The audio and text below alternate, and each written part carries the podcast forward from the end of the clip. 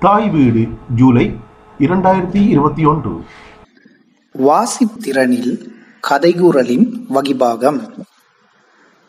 வாசிப்பு ஒரு மனிதனை பூரணப்படுத்தும் என்ற முதுமொழி எம்மில் பலருக்கு அனுபவத்தில் கண்ட உண்மையாக இருக்கலாம்.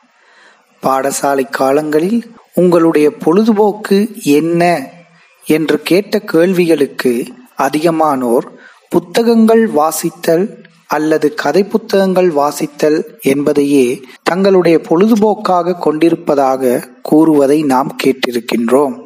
அது அக்காலத்தில் உண்மையாகவும் காணப்பட்டது. ஆனால் இக்காலத்தில் மாணவர்களிடையே அவ்வாறான வினாவை எழுப்புகின்ற போது அதற்கான பதில் இலத்திரனியல் ஊடகங்களை மையப்படுத்தியதாகவே அமைகின்ற அதேவேளை புத்தகங்கள் அல்லது கதை புத்தகங்கள் வாசித்தல் என்ற பொழுதுபோக்கு உண்மைத்தன்மையற்றதாகவும் பொழுதுபோக்கு என்ற கூற்றிற்கு பொருத்தமான சில பதில்களில் வெறுமனே இதுவும் ஒரு பதிலாகவும் காணப்படுகின்றது.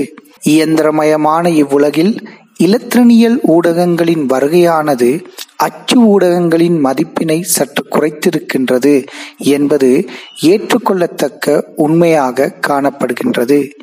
இயந்திர கதியில் இயங்கும் தொழில்நுட்ப யுகம் என்ற முதலாளித்துவத்தின் வலைப்பின்னல்களுக்குள் இன்றைய இளைஞர் சமுதாயம் மட்டுமின்றி ஒட்டுமொத்த உலகுமே சிக்கி தவிக்கின்ற செயலாக இன்றைய சூழ்நிலை மாற்றப்பட்டிருக்கின்றது. இரண்டு அல்லது மூன்று தசாப்தங்களுக்கு முற்பட்ட சமுதாயத்தில் கூட்டு குடும்ப அமைப்பு முறையும் ஒரு வீட்டின் வயதான தாத்தா மற்றும் பாட்டி போன்றவர்கள் தங்களுடைய பேரப்பிள்ளைகளுக்கு வரலாற்று மற்றும் புராண இதிகாசங்கள் கலந்த கதைகளை கூற கேள்விப்பட்டிருப்போம். ஏன்? நம்மில் பலருக்கும் அந்த அனுபவம் கிடைத்திருக்கவும் வாய்ப்பிருக்கின்றது.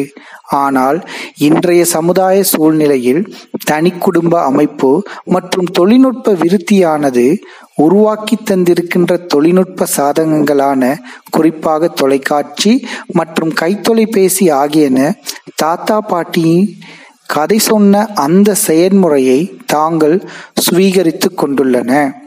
பாரம்பரிய நாட்டாரியலில் கண்டெடுக்கப்பட்ட ஒரு கதை வடிவமான கதைகூறல் இன்று அழிவடைந்து கொண்டிருக்கின்றது என்ற ஆய்வாளரின் கூற்று பொருத்தமானதாகும்.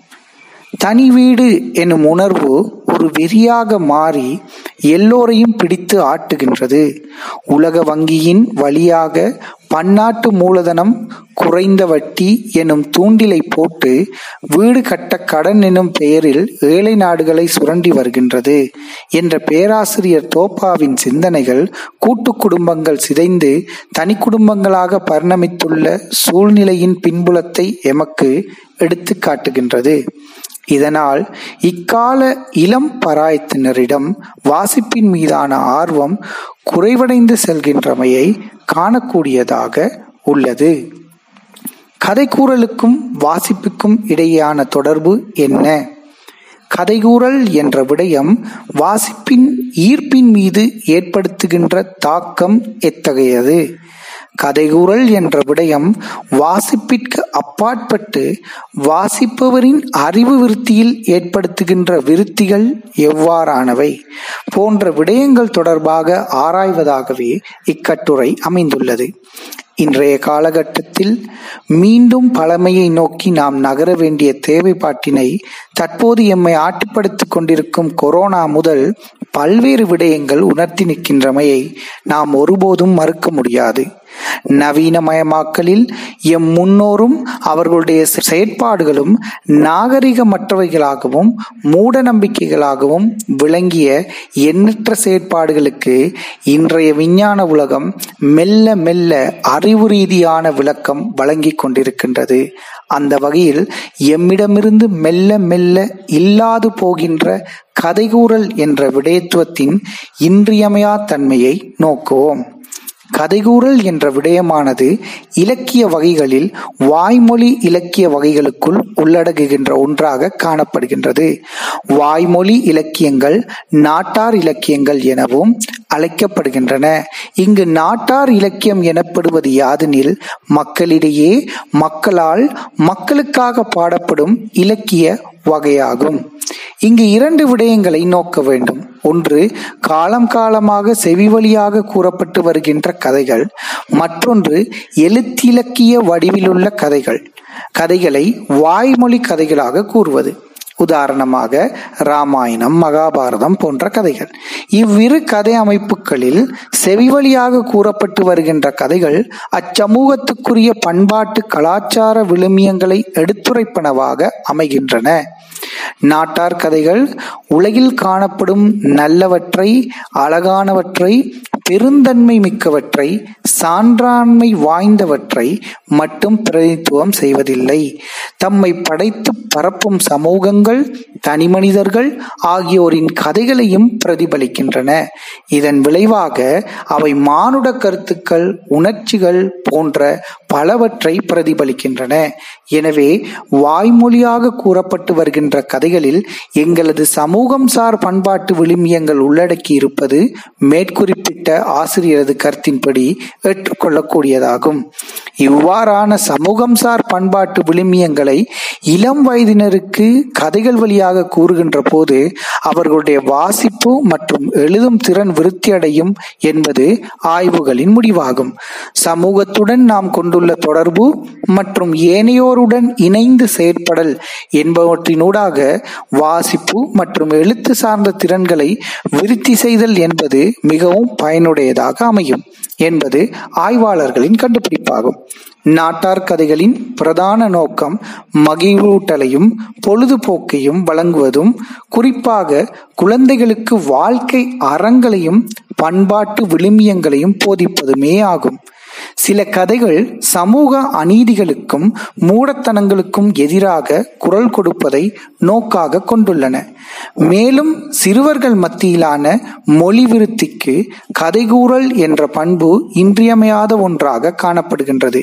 உளவியலாளர் லெவ் விடாக் ஆராய்ச்சியின் ஆராய்ச்சியின்படி பெரியோர் மொழியினூடாகவே தமது பண்பாட்டு அறிவு களஞ்சியத்தை சிறுவர்களுக்கு அளிக்கின்றனர். ஆனால் அவர்களின் கற்றல் வளர்ச்சியடையும் போது அரிய ரீதியான இசைவாக்கம் அடைவதற்கு மொழி ஒரு கருவியாக உள்ளது என்பது நோக்கத்தக்கது. கதைகூறல் என்ற விடயமானது கல்வித்துறையில் இன்று ஒரு ஆய்வு முறையாகவும் நுட்பமாகவும் ஏற்றுக்கொள்ளப்பட்டதொன்றாக காணப்படுகின்றது. மாணவர்கள் மத்தியில் வாசிப்பினை மேம்படுத்துவதற்கு இம்முறை கையாளப்படுகின்றது. மாணவர்கள் வாசிப்பில் இடர்படுவதற்கான காரணம் யாதென நோக்குகின்ற போது சொற்களின் உச்சரிப்பு மற்றும் எழுத்துக்களின் ஒளி தொடர்பான தேர்ச்சியுடைய மாணவர்கள் பாடசாலைக்கு வருகின்ற போது வாசிப்பு மற்றும் உச்சரிப்பில் சிறந்தவர்களாக திகழ்கின்றனர் என்பது ஆய்வாளர்களின் கருத்தாக அமைகின்றது. சொற்கள் தொடர்பான உச்சரிப்பு ஒளி வேறுபாடு மற்றும் சொல் வளம் தொடர்பான தேர்ச்சியானது வாசிப்பிற்கான அடிப்படைகளை பெற்றுத்தருவதோடு கதைகூறலின் மூலம் இவை மாணவர்களிடையே இலகுவாக உள்வாங்கக்கூடிய ஒன்றாகவும் காணப்படுகின்றது. மேலும் கதைகூறல் மாணவர்கள் மத்தியில் வாசிப்பிற்கான ஆர்வத்தை தூண்டுகின்றது. இதனால் மாணவர்களின் வாசிப்பின் மீதான தடைகள் வெற்றி கொள்வதோடு ஆர்வத்தையும் வளர்த்து கொள்கின்றனர். இன்றைய உலகின் தலை சிறந்த புலமையாளர்களில் ஒருவராகவும் மொழியியலாளராகவும் விளங்குகின்ற நாம் சொம்ஸ்கி என்பவருடைய ஆய்வுகளின்படி பிறக்கும் போதே நாம் எல்இடி அதாவது லாங்குவேஜ் அக்யூசிஷன் டிவைஸ் என்ற அமைப்போடுதான் பிறந்துள்ளதாகவும் எனவே பிள்ளைகள் கற்றல் செயற்பாடுகளில் ஈடுபடுவதற்கு முன்னதாகவே அவர்கள் மொழி தொடர்பான தேர்ச்சியினை விருத்தி செய்து கொள்வதாக கூறுகின்றார். மேலும் இந்த எல்இடி என்பது சொல்வளத்தினை கொண்டிருப்பதில்லை எனவும் அது மொழியின் இலக்கண கட்டமைப்பினை மாத்திரம் கொண்டுள்ளதாகவும் குறிப்பிடுகின்றார். அதாவது நான் பாடம் படித்தல் உணவு உண்ணுதல் போன்ற சொற்களஞ்சியங்களை எல்இடி என்ற அமைப்பு கொண்டிருப்பதில்லை. மாறாக ஒரு வாக்கியத்தினை எழுதுகின்ற போது எழுவாய் செயப்படுபொருள் பயனிலை என்ற ஒழுங்கு இந்த அமைப்பில் காணப்படுவதாகவும் அதனால் பிள்ளைகள் சமூக சூழலில் சொற்கள் தொடர்பான அறிவினை பெற்றுக்கொண்டதும் அவர்கள் பிழையின்றி வாக்கியங்களை உருவாக்குவதாக கூறுகின்றார். உதாரணமாக நான் வாழைப்பழம் சாப்பிடுகின்றேன் என்றுதான் குழந்தை கூறுமே தவிர வாழைப்பழம் சாப்பிடுகிறேன் நான் அல்லது சாப்பிடுகிறேன் வாழை வாழைப்பழம் நான் போன்றவாறான வாக்கிய ஒழுங்கில் அவர்கள் பேசுவது இல்லை. எனவே சொல்வளத்தினை பிள்ளைகள் பெற்றோரின் மற்றும் சமூகத்தினரின் உரையாடல் மூலமாகவே பெற்றுக்கொள்ள வேண்டியுள்ளது. இதற்கு கதைகூறல் என்பது சிறந்த முறையாக காணப்படுகின்றது.